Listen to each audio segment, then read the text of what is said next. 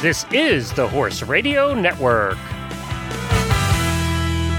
This is episode 985 of Horse Tip Daily.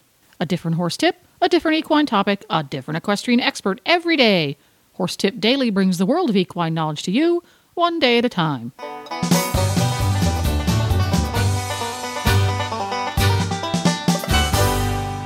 Hi, Coach Jen here, and thanks for tuning in to Horse Tip Daily. Today's tip is from the eventing radio show's Martin Collins weekly trainer tip. Ariel Grald has a great exercise to help you and your horse both improve your ability to adjust stride length at the canter and particularly over fences. And we'll get right to our tip after this important message from EZSignsOnline.com.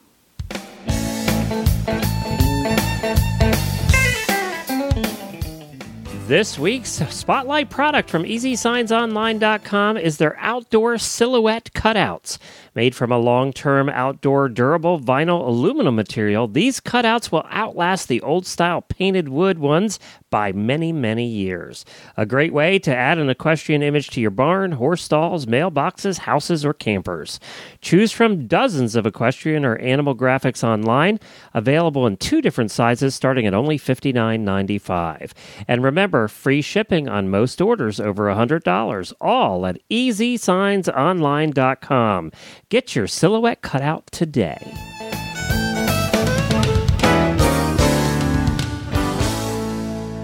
I'm Ariel Grald with this week's training tip.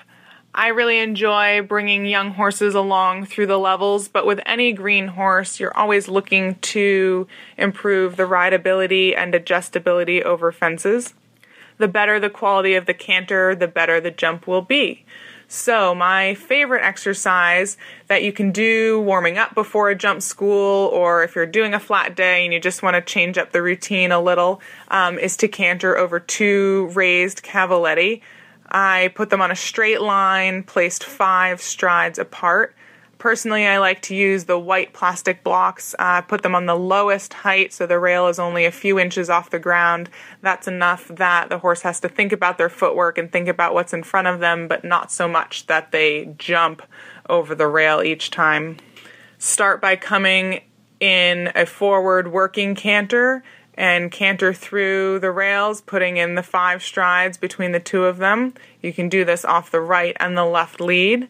Then, after that's going smoothly, you can come off a bit shorter turn, tighter turn to balance and organize and shorten the canter and add a stride to get six. Ideally, all six strides are the same length, so you have to come in with a little bit shorter canter. You can then take it a step further and add seven or even eight strides between the two rails. I like to then gallop on a bit, get the horse's stride a, a bit more open, and come forward and you can get four strides in between the two rails. And then you can really sort of change it up each time. You can do seven strides and then five strides and then six and four. And that really gets the horse working on different canters that you might need while out on course and also gets them really tuned into you and listening and keeping their balance despite different turns and stride lengths. Well, there you go. You can listen to all of your favorite Horse Radio Network shows with you wherever you go by downloading the free Horse Radio Network app for iPhone or Android. Just go to your App Store, search Horse Radio Network, download it today. It's quick, it's free, and it's easy. This podcast has been made possible through the generous support of EZSignsOnline.com and listeners like you. To learn more about how you can support Horse Radio Network programs and get some cool perks along the way, go to horsetipdaily.com and click on the Become an Auditor banner in the center of the page. The Horse Radio Network and the Horse Radio Network hosts are not responsible for statements of guests or their opinions. Use your own judgment when listening to the tips provided by the experts on Horse Tip Daily.